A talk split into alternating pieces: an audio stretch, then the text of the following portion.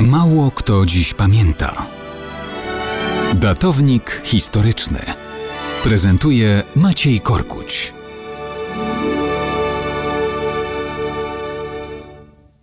Mało kto dziś pamięta, że 5 marca 1326 roku w Wyszehradzie przyszedł na świat syn króla Węgier, Karola Roberta i królowej Elżbiety Łokietkówny, córki naszego króla Władysława. Chłopcu na chrzcie nadano imię Ludwik. Później do historii Węgier przejdzie on jako Ludwik I Wielki.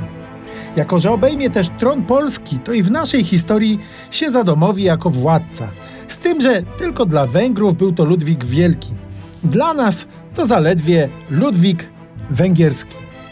W powszechnej pamięci Polaków największą po nim pamiątką w Polsce jest przywilej koszycki i córka Jadwiga na naszym tronie. Węgry to co innego. Jest zaliczany do najwybitniejszych władców w historii tego kraju. Cóż, pochodził z dynastii andegaweńskiej, czyli bocznej linii francuskich kapetynków. Był prawnukiem Karola II, króla Sycylii i Neapolu, tytularnego króla Jerozolimy.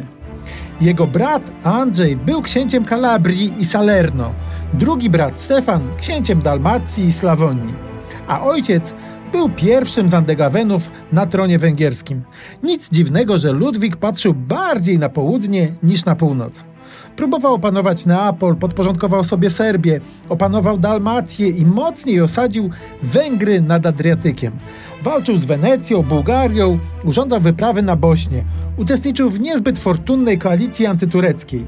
Związany z Polską układami sukcesyjnymi, pomagał nam w zdobywaniu Rusi, a po śmierci naszego króla objął tron w Krakowie. Władał olbrzymim terytorium od Adriatyku aż po pogranicze polsko-krzyżackie. Węgry zreformował, skodyfikował prawo, umocnił armię, stworzył uniwersytet w Peście. Cóż się dziwić, że dla nich to Ludwik Wielki, choć dla nas tylko węgierski.